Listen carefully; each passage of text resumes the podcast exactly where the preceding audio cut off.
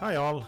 This is Anand, and I'm back on my podcast channel, the Anand Speak podcast, with yet another topic. Today, I am going to talk about motivation. Can one really motivate another? Let's find out. This year marks the completion of 28 years of my fitness journey. I like to work out, and I also like to talk about it to my friends and suggest it to the ones that I really care about.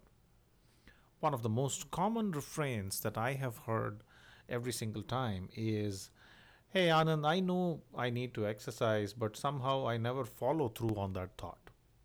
I just never have that stra- strong urge to get out and get moving.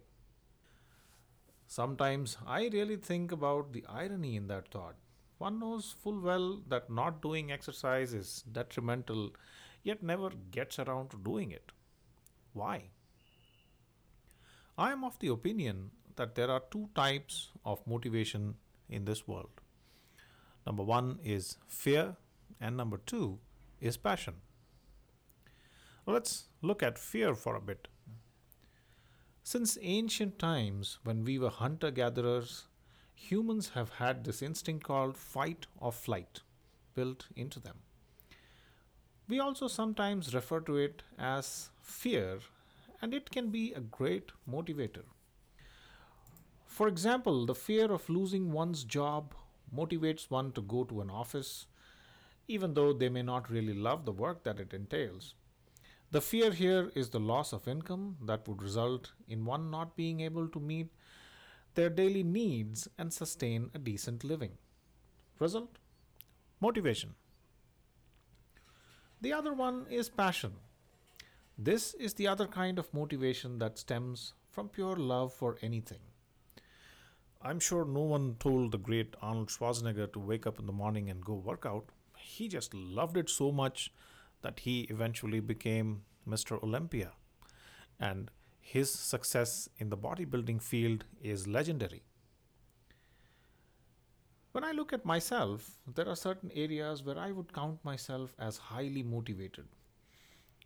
Two of those are physical fitness and music.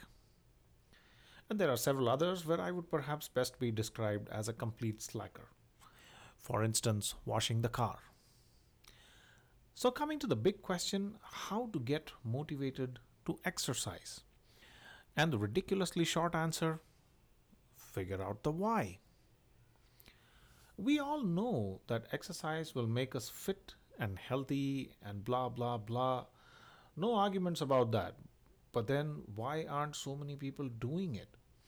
I believe they are just not clear about their reason to exercise.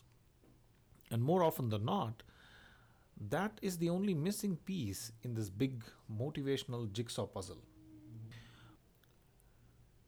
Once you figure that out, not only will you be able to make fitness your passion, you will always be motivated to work out just by thinking about your reason. In the worst case, if passion angle didn't work for you, let's try fear. And I think the following reasons are fairly scary if you don't work out, you will eventually lose muscle and get fat. Your knees may buckle and you may not be able to walk even short distances. You may contract diabetes, although it does depend on heredity. And let me tell you, diabetes is like a termite. You don't know it's hollowing you out until one day it's just too late. Assuming you're male, you won't be able to get it up, if you know what I mean, that easily. You might be a prime candidate for heart disease. You may become a grumpy and irritable person. Well, I can go on and on, but after about six points, I just started feeling too bad to be the one telling you all this. In conclusion, all I can say about fitness motivation or any kind of motivation is that all motivation is self motivation. You alone can convince yourself to do or not do something. So move your ass off the bed, couch, or whatever else you're resting on right now and go work out. The only bad workout is the one that you didn't do. the very best of luck to you. Bye. The transcript of this podcast is available on my blog anandspeak.wordpress.com. That's A N A N D S P E A K dot wordpress.com. Do check it out.